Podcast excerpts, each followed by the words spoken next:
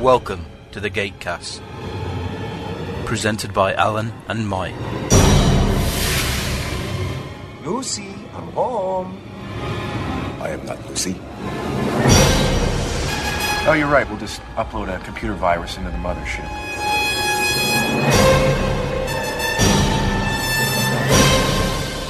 I was gonna do my living room like this. Well,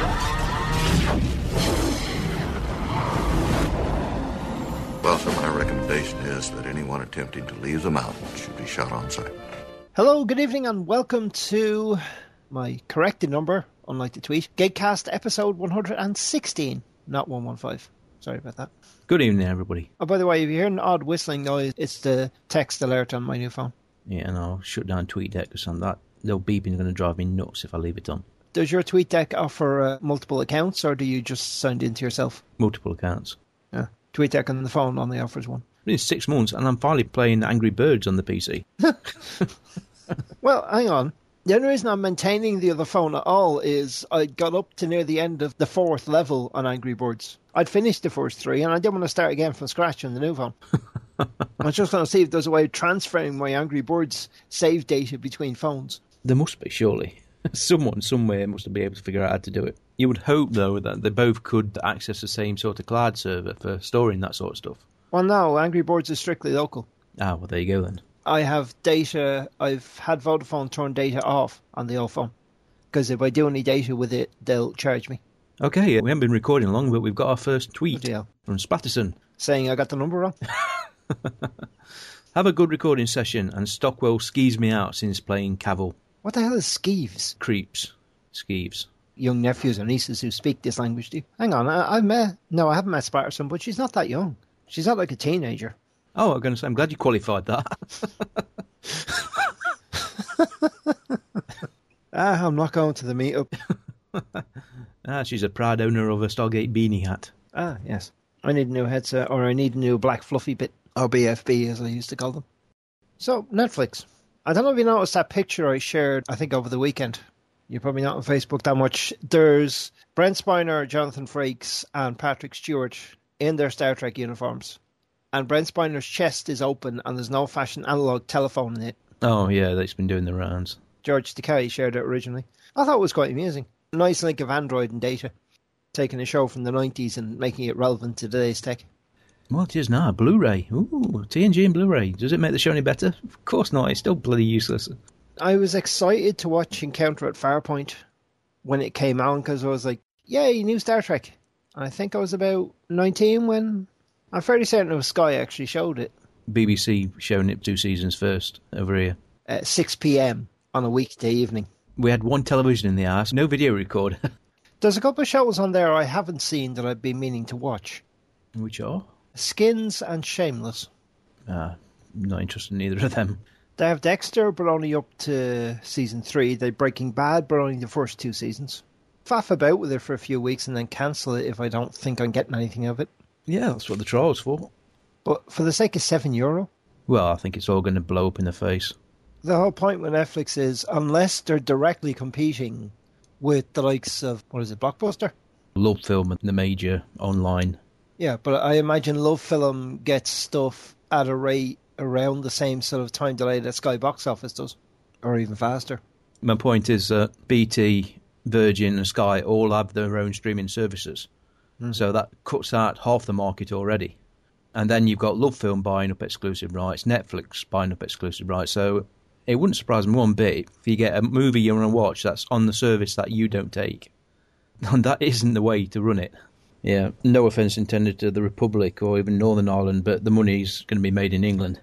Oh yeah, I mean the reason, one of the reasons the BBC can make such fantastic programs is you've got approximately 20 million license payers, maybe more. Amazing what you can do with £4 billion a year just Yeah. for turning up. You should be making decent television. And they do. I mean, they make shit television, but.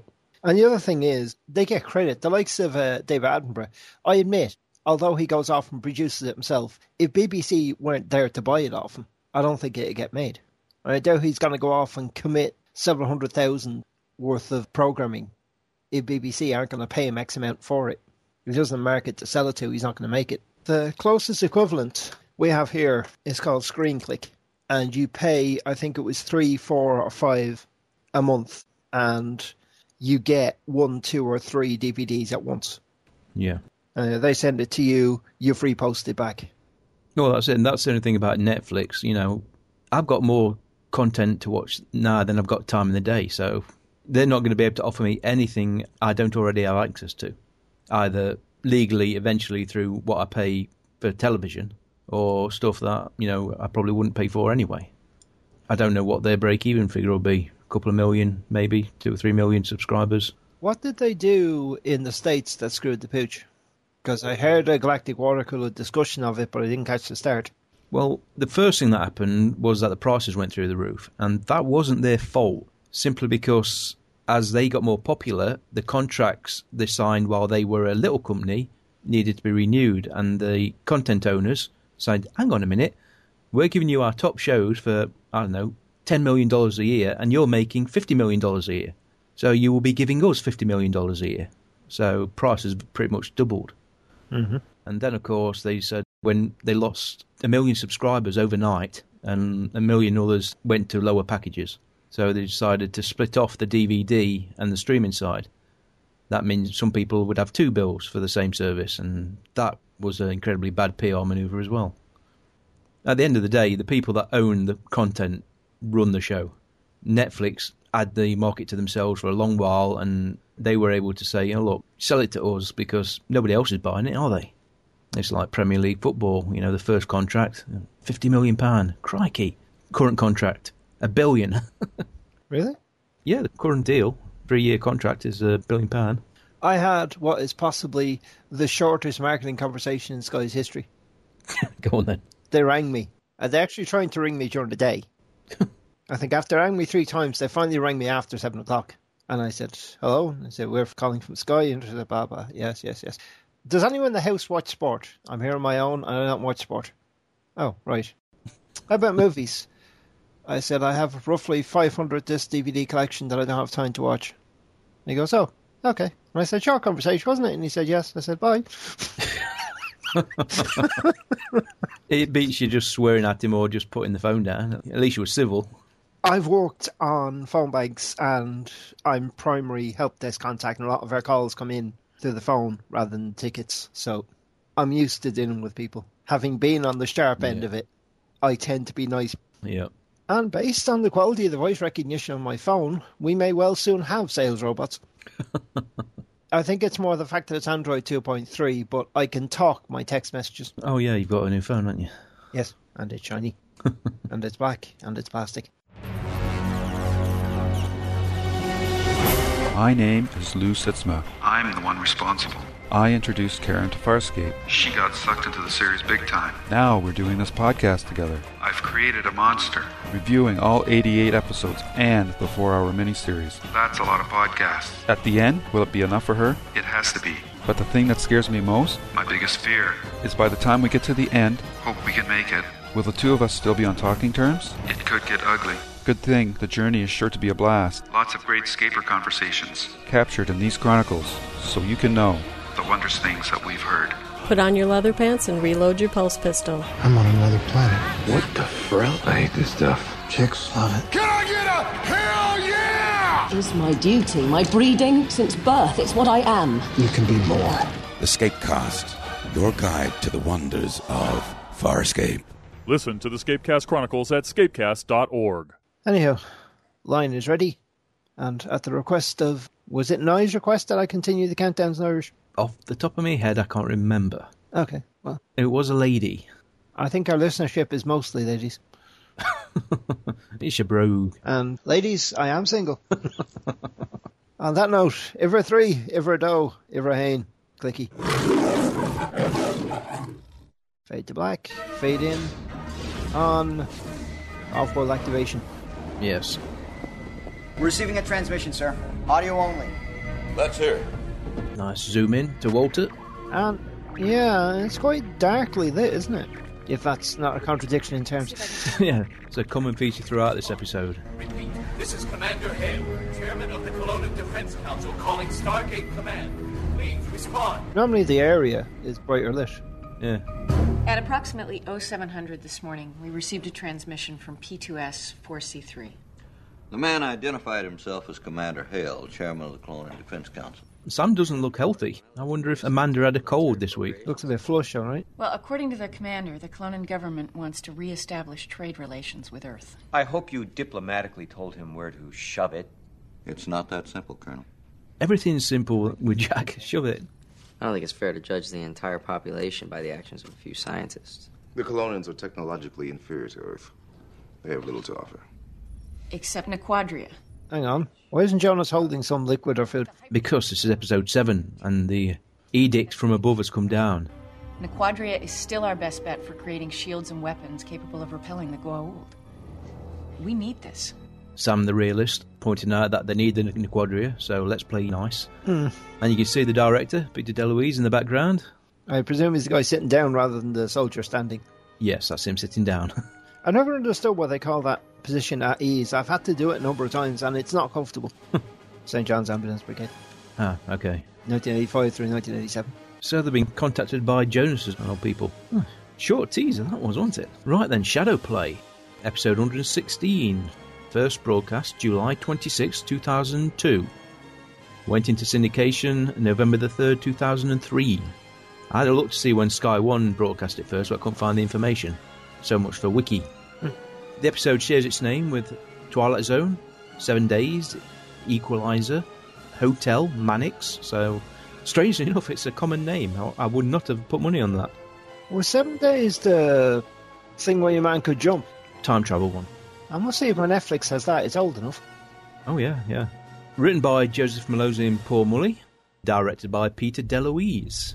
Ooh, the hardworking Peter. Yeah, and he shares a commentary track with Peter West, the DP. Green lizard. Pineapple. Our main guest star popping up there. Straight away, no messing about. And we can see Jonas's room is very different to what Daniel put his ornaments up. You know, Jonas is more sort of nature and an iguana. Not only that, but he's, he's got spaceship rockets, all sorts of books. Oh, the shuttle. I wonder which shuttle that's supposed to be. I don't think it's really that relevant. I too was forced to betray all of that in which I had placed my faith. I don't know if I can do it, Teok. I mean, they think that I'm a, a traitor. Maybe. Teok dispensing wisdom. Yes, a little one on one bonding here. Both came into the uh, SGC through similar means. Some would say treachery. Mm. Sholva to my friends and family that I had left behind. In their eyes, I was dead. Must have been hard for you to go back. What I did, I did for my people. In time, they came to understand this. Again, you see this scene moodily lit. Hmm. Mm. I don't think there's any coincidence that the episode title is Shadow Play. Then you must draw strength in knowing that your cause is just. And one day, your people will benefit from the sacrifices that you have made.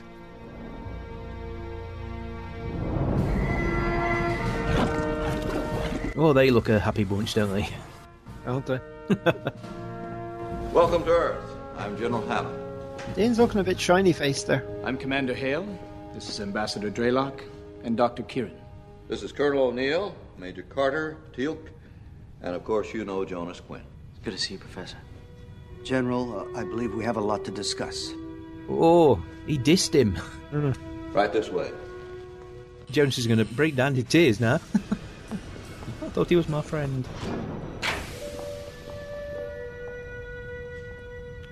Friend of yours? Hmm. he was uh, one of my teachers at university, and then he recruited me into the Nequadria Project. The little eyebrow raised there from Jack. Observant Jack. yes. But then again, that's, you can understand it, can't you? the whole world considers Jonas a traitor. You don't go running off with a top secret weapon. Please, sit down. I must admit we were a little surprised to hear from you given the circumstances of our last encounter.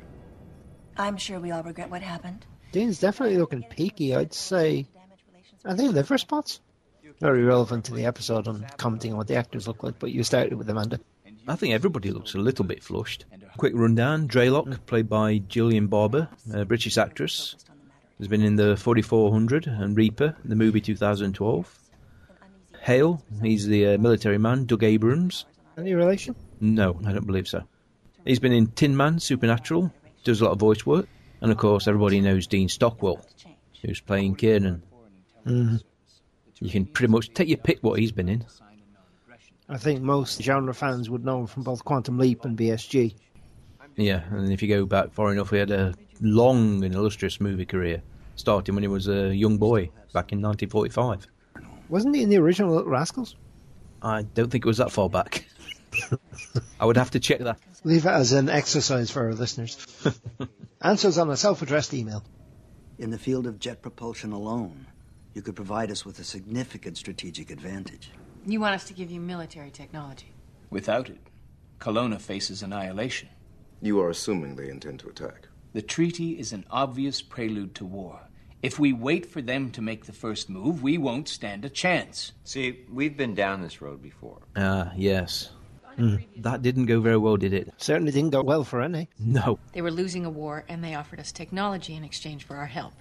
We then discovered that they were guilty of attempted genocide. I hardly think this situation compares. They should ju- just quote the Prime Directive here. We've got a television show called Star Trek. I understand. But given our past experience, we're reluctant to interfere in the affairs of another planet. According to Mr. Quinn's original report, you regularly interfere in the affairs of a race known as the Goa'uld. yeah, not quite the same thing, is it, really? Mm-hmm. we interfere with the galaxy's badasses. The Goa'uld enslaved millions of people across the galaxy. If you were to provide us with the means for a quick and decisive victory, Interesting, too. We go out there and we get our collective arses kicked by the Gwold and all sorts of other races. And yet here we are being besieged for weaponry because we're the big boys on the block.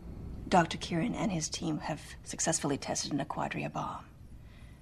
Its destructive power was beyond all expectations. If you do not help us, we will have no choice but to use it. Ooh. Oh, dear. Now, how the hell do you think they tested a bomb on their planet and nobody seems to know about it? Do you believe the Colonians are truly facing annihilation? Just before I left, we did a detailed projection based on this scenario. We calculated that the combined enemy forces would achieve total air superiority within the first five weeks of the war. So if the Colonians are going to use the bomb, they'll have to do it fast. They're probably considering a preemptive first strike. It is I mean, really the- dark. Is that Amanda's app? Oh, no, it's Jonas's. I wonder is that a Stargate for Dummies? Where? There's a stack of yellow bound books to the left of the space shuttle. Ah, could be. It's not in shot now. Jonas probably wrote it. I mean, what are they fighting for anyway? Well, there's a thousand different grievances that go back generations. The last major conflict we had was 20 years ago. Nothing was resolved. The only difference is that in the past, the Turanians and Andaris hated each other more than the Colonians. Apparently, they got over it. Oh, it's a marriage of convenience. Sooner or later, they'll turn on each other, but by then, it'll be too late for Kelowna. Jonas, you're a member of SG1 now. he knows so much about everything. Was there any comment on the screensaver that's running over Amanda's right shoulder there? Yes, there was. There are a random selection of Da Vinci sketches. Hmm. Faintly relevant to what you just said. I went into my clock and there's a play option, and it seems to cause the phone to display a random slideshow of images that I've got stored in the SD card. I have no idea why, and why it's in with the clock. I have no idea. Bizarre. Yeah. Just got to be careful what images you've got stored on the SD card. Don't worry, they're all taken with the phone. Although I've discovered if you lower media volume all the way and you press the camera button, it doesn't go click. As my friend Kitty said, ooh, the pair of option. Peter also made reference of the eagle in the office that always seems to be sitting on somebody's shoulder. It is interesting that the general actually remarks he sounds a bit like Daniel because he is arguing from Daniel's point of view. Mm-hmm. It's the Colonians. Open the iris. Uh, they come a calling again. Well done, Walter. Dean looks a bit Just one this time. bothered.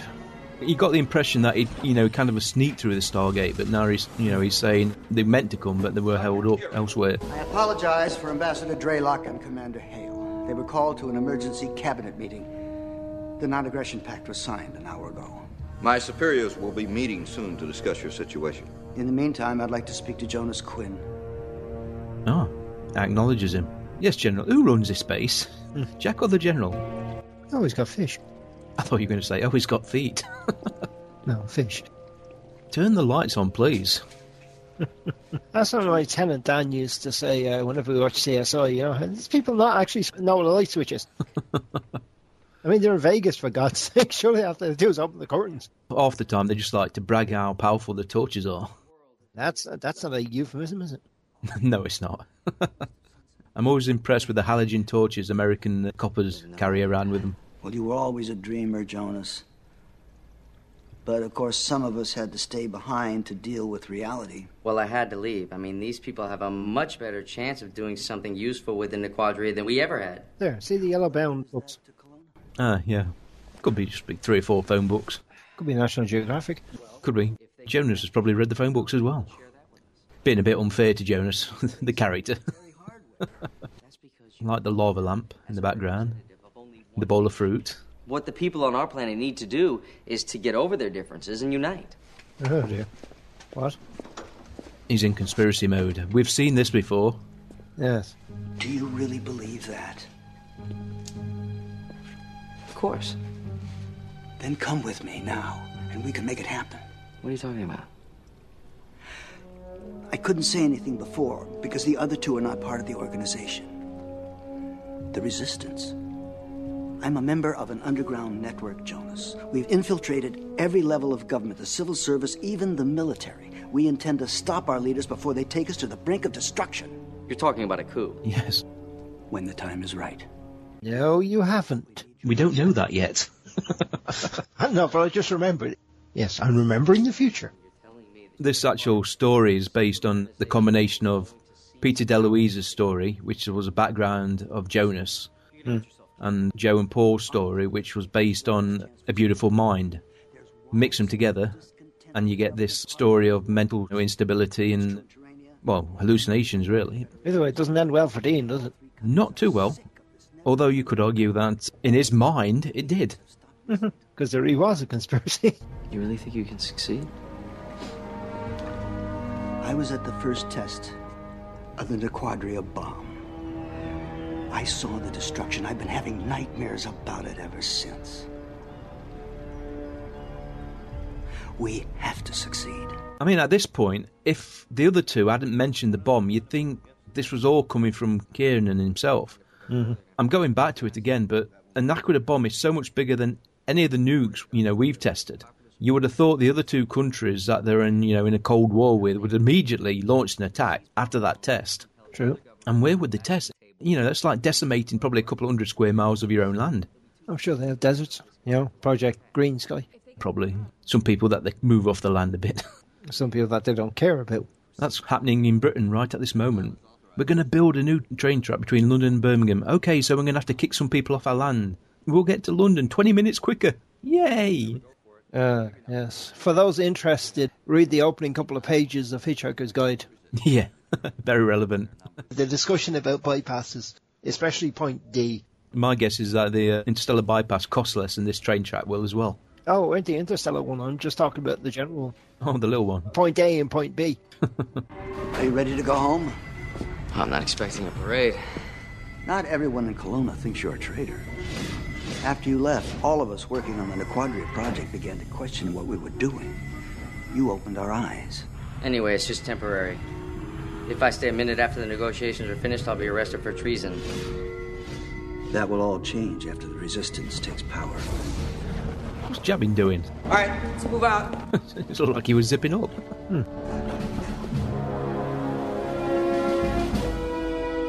That's very bright. And this isn't. Shadows. Everywhere you look, shadows. Hello again.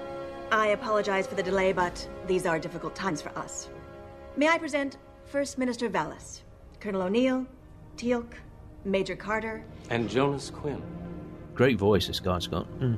Vallis, played by Joel Sweeto. Doesn't he have the Grand Vizier look to him? He, he does, yes. it's not just the goatee beard, it's the whole. He sort of oozes power behind the throne kind of guy. Anybody that makes a Sinbad movie, you want him in it. Because his hair is cut, it's almost like a yarmulke. He's been in DS9, LA Law, Charmed, and Burn Notice. Don't remember him in Burn Notice, who's probably playing. Uh, I do remember Braytac in Burn Notice. We've been authorized to continue the trade negotiations. Excellent. Before we continue, uh, there's something I'd like to clarify. Back on Earth, Ambassador Draylock referred to recent discoveries leading to a surplus of Nequadria. Yes, our archaeologists have discovered a series of mine shafts beneath the original site. We've managed to extract and process a considerable amount. How much? I thought you might be interested in the figure, so I had it converted to your weight system. I believe it's something in the area of 300 pounds. Is that good? Sam seems impressed. That, that's an awful lot of dangerous material. If you like, I could take a look at your storage facilities. I might be able to offer some useful advice. That. yes, show me where it is. I'm sure I can help you store it correctly. As Major Carter said, the Nequadria is extremely dangerous, and we'd hate for some sort of accident to happen. Hmm. Clearly, you have more Nequadria than you require. What precisely are you asking for in return? We've come to Kelowna, looking to negotiate. But of course, the one thing they do want is the one thing they're not going to give them. Our enemies have superior numbers in both strategic bombers and long range fighter escorts. Our only hope to counter them is to get our jet interceptor program off the ground. We've had some technical difficulties with the program, but we have managed to successfully test a few designs. We believe that with the help of Major Carter and a team of your engineers, we can have a combat ready squadron in less than a month. Why is Teok negotiating? Teok never. This is the most chatty I've seen Teok in months. Well, he's got experience. Normally, it's the point of a gun, but still experience. Surely the point of a staff weapon. Uh, okay, a point of a weapon. I could go on into rounded tip against the point. I won't. is he General Hill? He's uh, not very friendly, and you don't really blame him. His army's going to get his ass kicked. And under different circumstances, we might accept. But at the moment, we have more pressing needs. So where were this then? Well, this is. That's how they set. Well, yeah, it's a set. That was built in the soundstage. Yeah, those aren't real windows. See, in my scenario, that that thing he's got hanging around his neck is actually a secret signaling device and possibly a small laser weapon. is that why he, has got it and Kanan's got to wear a tie? Mm-hmm. That's the button to the nuclear suitcase. Starts flashing. Then a, a quadria suitcase. I do not believe the Colonians will settle for anything less than military technology. They know how much you want in a quadria. And they think that eventually you're going to give them what they want. In the meantime, we need you to take us to this resistance. Well, it's not that simple. I don't get in touch with them, they get in touch with me. What exactly do you do for them? I keep them apprised of all the top level research at the Academy of Science. Where do you meet them? Uh, they have a base of operations in an old warehouse by the freight yards. It's very heavily guarded. Take us there. I can't. Uh, I'm not even supposed to go there myself unless I have a scheduled drop. Well, actually, given the power of the quadri, you could legitimately put a fairly powerful bomb in a suitcase. Oh, yeah. They're kind of at a stalemate here. I mean, the technology wise, they're cloning after jet engine technology. And I would like to remind the Americans that it was Britain that sold them the designs for it. It was Hale who actually designed it, and then the British government gave them to America.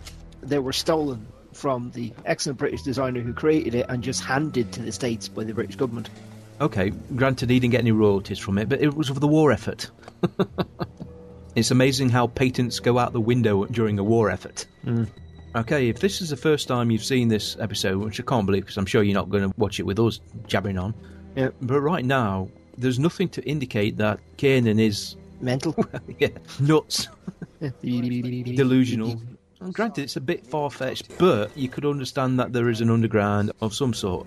In any sort of society, there is one, especially in this 1940s, 50s era type culture. Mm-hmm. This is about the delegation from Earth. Uh, Yes, they want to meet with you. Well, how do you know they won't betray us to the government in exchange for Nequadria? I don't think they would do something like that.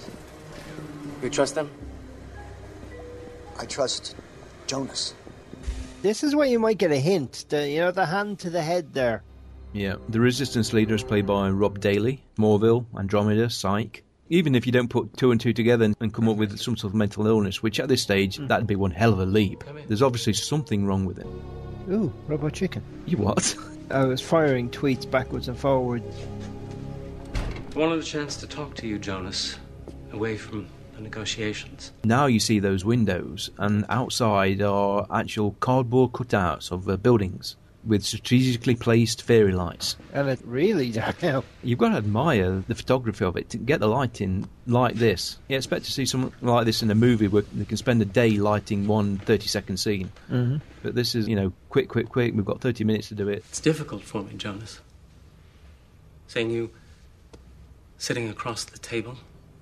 You can see him from across the table in this light. Could you maybe get a torch or a few lamps in here? I brought my own candle. They can borrow some candles off Teok, I'm sure. Teok has candles. Teok always has candles. In his backpack, he takes them with him everywhere.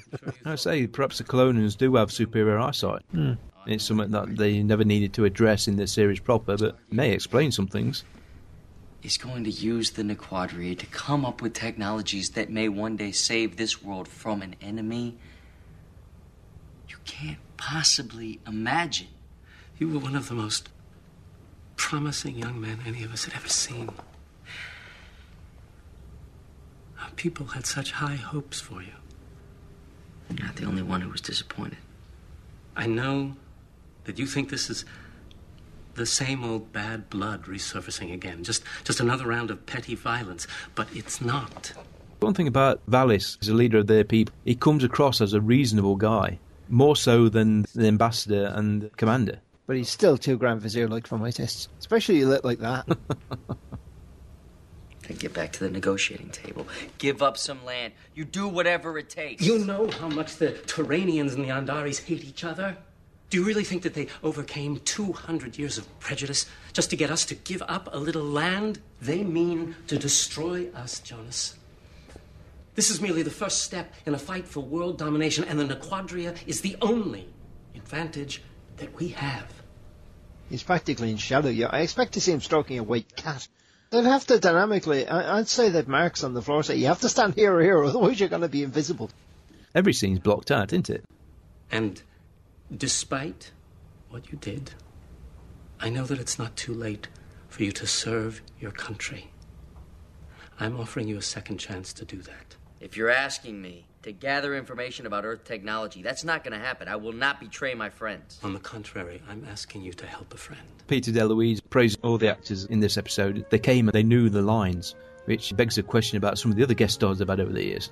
Dane's a consummate professional actor. He also made a, a reference to Richard Dean Anderson, who, no matter what scene he's in, he always makes sure the sun's behind him because that always gives him the best lighting for his face. Yes, unfortunately, there isn't any sun in this episode. And I imagine if Jack walked in, all the lights would come up.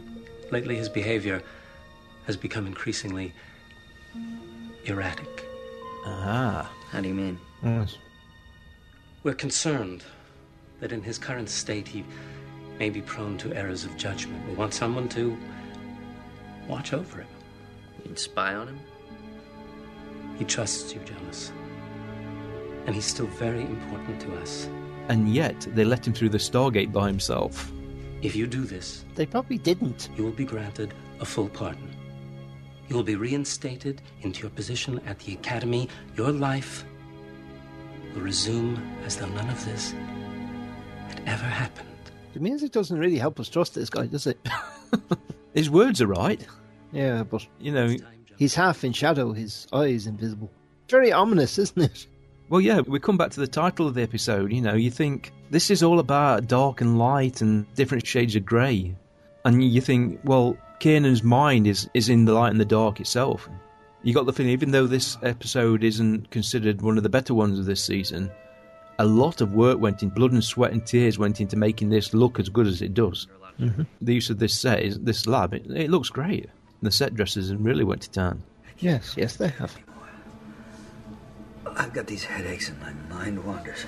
and you notice slightly different way Corin acts apart. Right now, this is fake Jonas Hmm.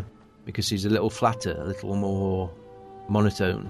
Do you think I should take Colonel O'Neill and the others to meet the resistance? They can help. They're in daylight, and Jonas is still partially in shadow. Well, yeah, because he's not real.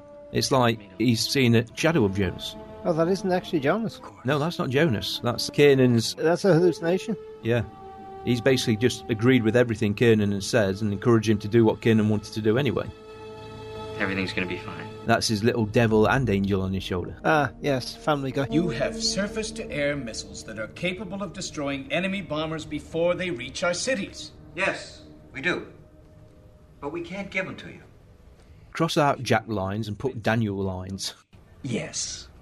And then one day you take down enemy aircraft defending their cities, and quite suddenly, yes, quite suddenly, they become not just defensive, but offensive. Any superior defensive technology can ultimately be turned into an offensive advantage. But we are not the aggressors here. You said you wanted a quick and decisive victory. Now, we can only assume that that means you intend to press any advantage that we give you. Yes, as a means of saving lives. Yeah, that's it. Once we've repelled them from our border, we'll push the border back a bit. All the way. Yes. Excuse us a moment. I'm not sure those mugs represent the culture very well. They're expecting porcelain cups. This is proving quite fruitless. Have you spoken with your professor? No, I haven't seen him today. Oh dear. I imagine if they could actually build more bombs and get a reliable delivery system, they'd be nuking the other countries right now. Have they broken off diplomatic relations? Not yet. Well, then there's still a chance. Maybe we could talk to them. You. Well, Stargate Command has teams of skilled diplomats. It might help to have an objective third party at the table. No, I'm afraid that's impossible. Hard to argue for diplomacy when SG1 themselves Yeah. really take much notice of diplomats. Well, Jack doesn't. Dude, that tweet was to us. No, it's an adorable kitten photo. I'm glad you're concentrating on the episode. I am. I saw a tweet. You are asking us to reveal something to our sworn enemies that we have yet to admit to our own people. Looks like it's time you did. Think about it. If everybody knew that this was just one in thousands of inhabited planets, don't you think that they would start focusing on their similarities instead of their differences? That's a noble sentiment, Jonas. Of course, if it were that simple, I'm sure the existence of the Stargate would be public knowledge on Earth as well. An interesting idea. Yes, which would take power from me. No. Isn't that right, Colonel? And that is fantastic. That's touche. Why haven't you made the gate public if it do so much good for your world? Uh, we have reasons. Who is it?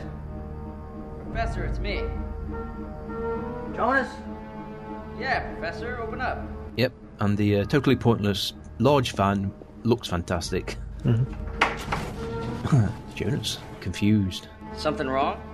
Uh, it's Thomas. Thomas Lead is another one of the scientists on the Quadria project.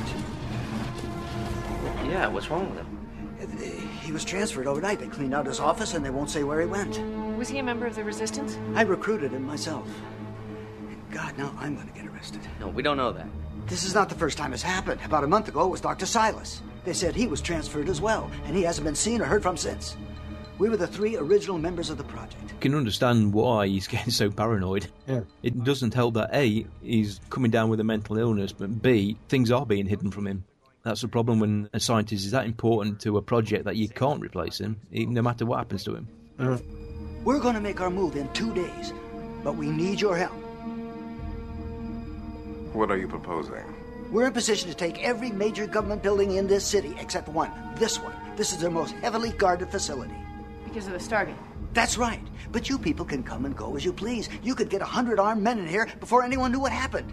You could take the building from the inside. You wouldn't have to fire a shot. Not. Is this actual Jack? Yes, that's actual Jack. If you want this coup to succeed, it has to be quick. It has to be as bloodless as possible. If we try to take the building ourselves, we'll get caught in a drawn-out firefight, and the whole thing could dissolve into a civil war. Not my problem. There's something else. That's the spirit, Jack. Hmm. Over the past three months, I've been smuggling small amounts of Nequadria. Oh, why did he have to say that?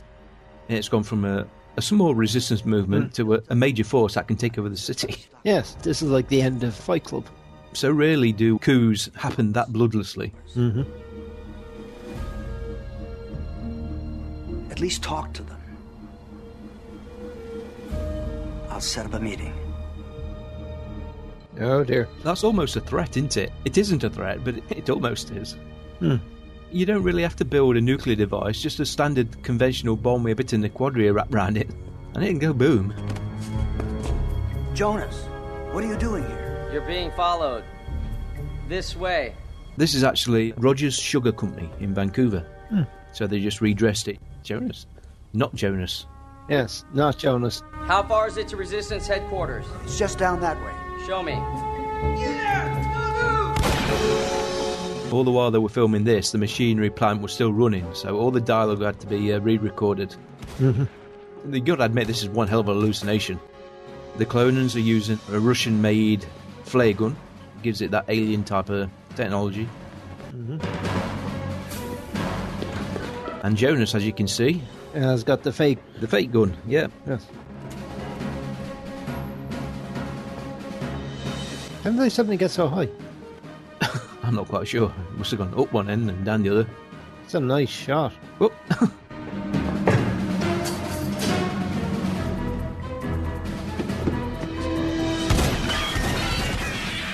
Save me! Jonas! Professor!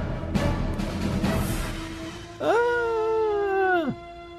Now that actually was only 20 feet, but the magic of movie making. And he's vanished. Now, if you haven't caught on already, folks, You can't have someone non existent pull you up. Where's Daniel in all this? What's his condition, Doctor? Well, sir, he has a severe fracture to his left tibia, but it's the blunt trauma to the head that worries me. you won't admit this episode could have played with Daniel quite easily. According to the Colonians, he was found lying in a deserted street. No one knows how he got there. Apparently, Jonas was the one who convinced them that he'd have a better chance of recovery with us. Keep me posted. Yes, sir. What exactly are the Colonians saying? Not much. They claim to have no knowledge of how Dr. Kieran was injured.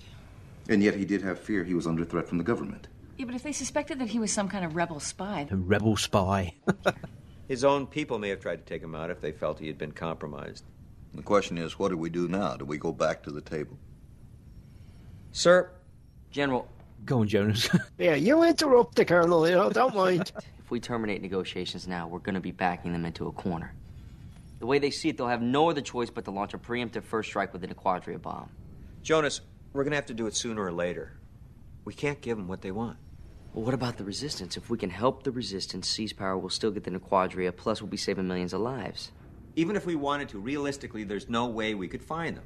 to be honest, I, I ain't got a bloody clue what I'm supposed to be doing. So, whatever Jonas says. well, if Dr. Kieran really did smuggle the Quadria to the Resistance headquarters, I can track it.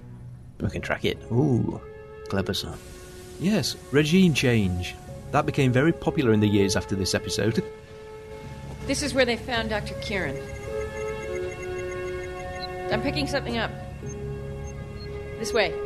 The Colonians were quite happy for you to come through the Stargate and walk around unescorted. With a tricorder. Not suspicious at all. Could you say modern mobile phone is the equivalent of a tricorder? Not far away, is it? Jonas, where am I? You're safe. We need to get to the resistance. They need our help. It's all right. It's all right. Everything's going as planned. We'll be making contact soon. No space supporting what Kiernan's own delusions want. We will. We will. I never meant for it to turn out this way, Jonas. We were scientists. We thought we were pursuing knowledge. We had no idea what we were creating. It's not your fault. You have something, Doctor? Yes, sir. These are Dr. Kieran's PET scans. It shows no sign of brain damage from the injury, but there is something else. These images are consistent with someone suffering from advanced schizophrenia. Dr. Kieran's one of the Colonians' leading scientists. He's the head of the most top secret program. I know, I can't explain it. The onset of this disease is extremely rare over the age of 35. That would mean he's been functioning for at least 20 years without anyone noticing his condition. It's almost inconceivable. What kind of symptoms are we talking about here? Paranoia, delusions, possibly even full blown hallucinations. He's basically asking forgiveness from himself. Comes in handy, really. I'm glad you weren't there the day we tested the bomb, Jonas. It must have been hard for you. Although, if Jonas refused to forgive him, then he was really in trouble. The ground shook, the air caught fire. The destruction was unimaginable. Well, at least it is an actual PET scan. I have some small expertise in the area. Yes. Peter DeLuise joked about how many brain scans had featured in this series so far. Thousands of them. Mm-hmm. It actually says in the transcript, Kieran is imagining Jonas sitting next to him. This way, sir. How did he get there so fast from the observation room? Now, watch out for a, a signpost with a blanket on it. Just coming into shot now. That is covering up two ton maximum weight. It would just easier just to put a blanket over it than actually paint it out in post or film around it. Get me an old towel. I see cobwebs. I assume this is the so called head of the resistance. Yes. With nobody else there. It certainly looks a totally different building to how Kiernan was imagining it. That's a decibel meter. Oh, that's a bit weak, isn't it? That's not advanced Stargate technology. It's just a bloody decibel meter. Over here, sir. No, hopefully it's shielded well. No, not especially. Nequadria. A lot of it. in a cast iron riveted box, which they did point out is exactly the same cast iron riveted box that Jonas brought the Nequadria to the Earth in, this, in the first place. So, considering that window's fake, it looks pretty good. Yes. It needs cleaning, but it looks good. Of course, it needs cleaning. If it didn't need cleaning, you'd be able to see the studio outside. you get the impression from the angle of the window, you're in a roof space there because of the fact Yeah. that the windows are angled. You assume you're in an attic space. Nothing to indicate they actually build pyramid like structures. No. They can park in orbit and systematically annihilate every major city on our entire planet, regardless of who's Colonan or Terranian. To them, we're all just potential slaves. Jonas, the Goa'uld haven't been here for a thousand years. What makes you think they would come back now? The Nequadria is a derivative of Naquada, which is the very basis of their technology. It's literally in their blood. They can smell it. If you continue using it, I guarantee you, eventually, they will take notice. Jonas, we're leaving. I mean, this is a point Jonas is making. This planet was a mine for Nequadria a long time in the past, and if they keep using it now, then the Gwald will realise it. Carter and Teal'c are back at the SGC already. What about the resistance? There is no resistance. It was all in his head. A fantasy. Confused? Much? Hmm. It's impossible. This is from Fraser. So, Jonas, you're not an expert in every field, then, are you? Dr. Kieran is schizophrenic. Might be a side effect of the research they've been doing here. Jack's being rather gentle with him, isn't he? Just slap him a bit. Shape up, man. Your mentor's crazy. Yeah, dear. Jonas. What happened to Dr. Silas and Dr. Lee? You asked the right question. They weren't transferred, were they? They were taken to a government mental facility, Jonas. You know. No. We suspected. We had thought that Dr. Silas was a unique case. But when Dr. Lead began to exhibit similar behavior, we became concerned.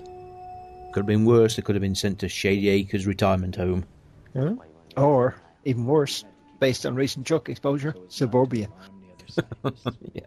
We sent them to live the rest of their lives with pipes and cardigans and slippers and listening to Gardner's Question Time. I call my bluff. Although not anymore. Can I have an RIP, please, Bob? Yes, rest in peace, Mr. Holness. As near as I can tell, it's a unique form of brain damage resulting from long term exposure to Nequadria radiation. I went over the specs from the Clone and Bomb project. It looks like they never had proper shielding. Is Jonas at risk? The yellow folder. We haven't seen a yellow folder before. Don't like that hairstyle, Janet. The Pentagon is eager to resume our own research on the Nequadria you found at the warehouse. That shouldn't be a problem, sir. I mean, we are double checking, but I think that our existing safeguards are sufficient. I sent a message to the Colonans detailing the risk and offering our help to upgrade their facilities. Unfortunately, I haven't gotten any response. In fact, we've heard nothing from the Colonans since Colonel O'Neill and Jonas returned. They may well be at war by now. Well, no, because you've got to say, we'll give you weapons. They'll answer you then. With proper medication, we can keep his condition from deteriorating. Unfortunately, there's no way to reverse the damage that's already been done. Oh. Uh, dear. Poor Kiernan. But I imagine it's, how it's ma- Kieran, not Kieran. That's the way my nephew's name is spelled. in his own mind everything's worked out. Yes. On your deathbed, if you believe everything's fine and dandy, then everything's fine. He's and not on dandy. his deathbed. I mean, schizophrenia is not fatal in and of itself. Professor. I hear I'm being moved today. Yeah. We're gonna take you to a facility that's better equipped to deal with your needs. Yes. That must be painful to watch. A professor, you're a mentor, in effect. I understand everything's in place for the coup. wonder how the resistance leader got credited, you know, like hallucinogenic fantasy. I was in the episode, but not really. He got paid with imaginary money, Stargate credits.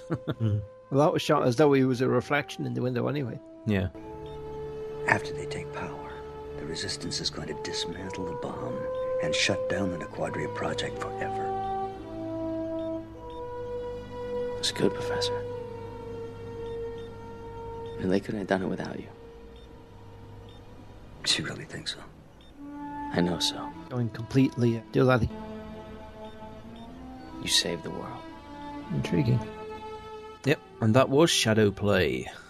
Uh, I suppose I can understand why it doesn't get rated very highly. I don't think it's a. As a backstory for Jonas, it has mixed results. Dean Stockwell, actually fantastic actor, Mhm. played the part wonderfully. The actual set design, set lighting, top notch. Can't criticise that one bit. But overall, I didn't really like the story too much. The Colonans, well, screw 'em. I don't really care what happens to 'em. So now we have Mike O'Neill Craig. You're very much doing voice of Jack there. All right, got you. Uh, This evening, gentlemen, I shall be playing Jack O'Neill. Uh, and Alan will be playing with Samantha Carter. oh, I won't be playing. You're deadly serious. right then. Yeah, not a terrible episode, but we've seen better and we will see better this season. Maybe it's a, a sign of, you know, they're kind of writing themselves into a corner with Jonas, you know, how far they could take the character and retain some of the uh, naivety that he first had. I think the problem with Jonas now, of course, is that he's not eating. Poor lad will waste away. In other news, Summer of Stargate author sign-ups now open. Sign-ups authors until 31st of March 2012. So that's relevant when this goes out. Okay. I just thought I'd mention it. It was a relevant tweet. in other news, if you want to give us feedback, you can put it in at the following addresses.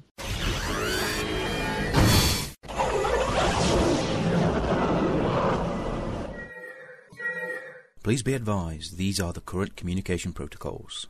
The Gatecast website can be found at gatecast.facecast.com and has its own feedback and contact form.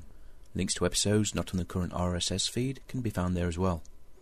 Our Facebook and Google Plus groups are listed under The Gatecast, and our Twitter feed goes by The Gatecast, which is one word. We are also listed on the Blueberry service as The Gatecast, one word, and Cast Roller as The Gatecast. Can also be found on iTunes, and that's one portal where any comments and reviews would be most welcome. Finally, our email address is gatecastpodcast at gmail.com, and even with today's social media network deluge, it's still the most basic and reliable method of contacting us. If you want to be a bit more adventurous, then recording an audio file, MP3 preferable, but it doesn't really matter, and email it to us. It's a great way to interact with us and the rest of the listeners. It also helps when we hear out and pronounce somebody's name. So feel free to send us feedback and any other type of comment about the Stargate franchise, or our own small part of this fandom. Links and pictures are all part of the love of SG1, SGA, and Universe. Retweets, shares, and plus ones are always appreciated. Do we actually have any feedback? Just say the word. Open the iris. And Marge McLaughlin of the Sci Fi Diner posted on our Facebook page. Him and Scott actually interviewed Christopher Judge uh, at a recent convention. Yes. You can find. Sorry. there was a half second pause I jumped in. Yes, straight away. I took a breath. Uh, you can find the link on the Facebook page, but if you don't use Facebook or you haven't been there recently, you can find the interview at sci fi dinerpodcast.com. Personal note, I quite liked the post you made on the 13th of January of Ball with the word smile. It makes people wonder what you're up to. Ah, yes. Okay, we've got a little bit of feedback. Episode 115, The Abyss. You want to read uh, Miles's post, Al? Let me scroll up. Ah, Miles McLaughlin said, This was one that was hard to watch with Jack getting tortured by Ball. However, that doesn't take away that it was a good episode. Jack shows that even he is a breaking point to Daniel, and that if Daniel doesn't do something soon, Jack will spill the beans on all he knows about SGC security. Too bad they didn't follow up on how Jack was affected later by the, this experience in later episodes. This could have been an opportunity for character development. I continue to enjoy the podcast. Take care, guys. You give it a like on that. I replied, It seems sacrilegious to talk over some of the wonderful dialogue between Jack and Bal and Daniel. Which he did actually, because I could, you know, while I was editing, I was just sitting there listening to it because it was fantastic dialogue. Yes. okay, I posted a little link to uh, a glass etching site. The guy who's actually uh, etched Jaffa glyphs onto some Scotch glasses. Yes. And I believe I replied and said, if you keep posting stuff, I'll never have any money left. Yep, and Ryan Smith thought they were cool, and he's right, they do look fantastic. they do, and they look small enough to pour a good whiskey into, or even a bad whiskey. Case in point, that whiskey's about the only short I drink. Although during a hangout when I only had two cans of beer in the fridge and I'd slept too late to go and buy more, I discovered an unopened bottle of vodka. You can't really go wrong with an unopened bottle of vodka. Yes, you can. You can choose to open it. Put anything you want in it. You know, a couple of drops of orange juice, a couple of drops of grapefruit juice, anything. Is this a screwdriver with a heavy emphasis on the screw? I prefer grapefruit juice. I don't know that one. It's just a vodka and grapefruit juice. It doesn't have a specific name. Okay, on the 13th of January, I posted congratulations to Jill Wagner, who celebrated her birthday. She's in uh, Stargate Atlantis, played a couple of guest spots as Laren. Miles very briefly says, I like her in the Blade TV series. I replied, it was a good series, and as it reads, suffered because of being a little too popular with the female demographic, which Spike could not exploit. Now Bowman, yeah! Exclamation mark. There was some seriously good eye candy on that show, followed by three exclamation marks. She was right. Boys and girls, whichever takes your fancy, they were pretty people. So, you know, There weren't anything since, the tweets are basically, you know, like we said before, I re- unless tweets come in during the recording. yes, they obviously do. If someone takes the time and effort to actually tweet during our recording, they'll get in, yeah. Woohoo. So remember, tweet soon, tweet often. Even if it's a complete babble, God knows it'd probably improve the overall uh, context of the podcast. Since we've been going well over two years now, we must have logistically. Probably. No email? No email, no. Right, next week is The Other Guys, a very popular episode of Stargate. Let me dig out the blurb. Go on then. Two bumbling scientists working on an off-world research project witness SG-1 captured in a Gould raid, and defying orders attempt to rescue them. Little do they know that SG-1 staged the capture in order to infiltrate the Gould and make contact with a Tokra informant. You know, Tokra, despite being wiped out, seem to have a remarkable number of people still floating around, They do, don't they? which you've commented on. That's the benefit of being a kind of a, a terrorist organisation with small cells. They may have destroyed the home base, but there's there's still plenty out there. Looking forward to next week's episode. There's a couple of good guest stars. It's a funny episode, something that the franchise does well. Oh, it's those two. Yes, it's those two. Tweedledum and Tweedledummer. Sorry, I'm sort of channeling Adam Baldwin a lot at the minute. oh, yeah, imagine you are. Especially the episode I watched today with him in a helicopter. With him. He's Sarah, I'm going to miss this. And Sarah goes, What? And he goes, The, the M39 minigun. He's got like bandoliers of bullets over his shoulders. Adam's not that ripped. It's interesting watching Awesome going up against him. Awesome thinks he sort of, you know, like, walked out and ripped guy him. Baldwin just take him down without breaking sweat. Punches him. He goes, Not bad for an amateur. Whack. On the next Stargate SG-1, the crew become prisoners of war. Shouldn't we be trying to escape? Oddly, no, won't be long. Before what? Some over the top bad guy floats in gloating about whatever evil fate awaits us. And that's just the way Colonel O'Neill likes it. I hate that thing. But an unexpected rescue attempt Stand easy. We're here to rescue you. turns this undercover opportunity. We're on a mission, you nit. Into a lost cause. Richard Dean Anderson stars. Give us five minutes, then. on the next Stargate SG-1. that was Shadow Play, and next week, The Other Guys. So we'll see you next week then. Take care, folks. Thank you for listening. Thank you for downloading. And as always, all feedback is appreciated. Bye bye. Bye bye. You've been listening to Gatecast, presented by Alan, Mike, and Scott. Visit us at gatecast.facecast.com.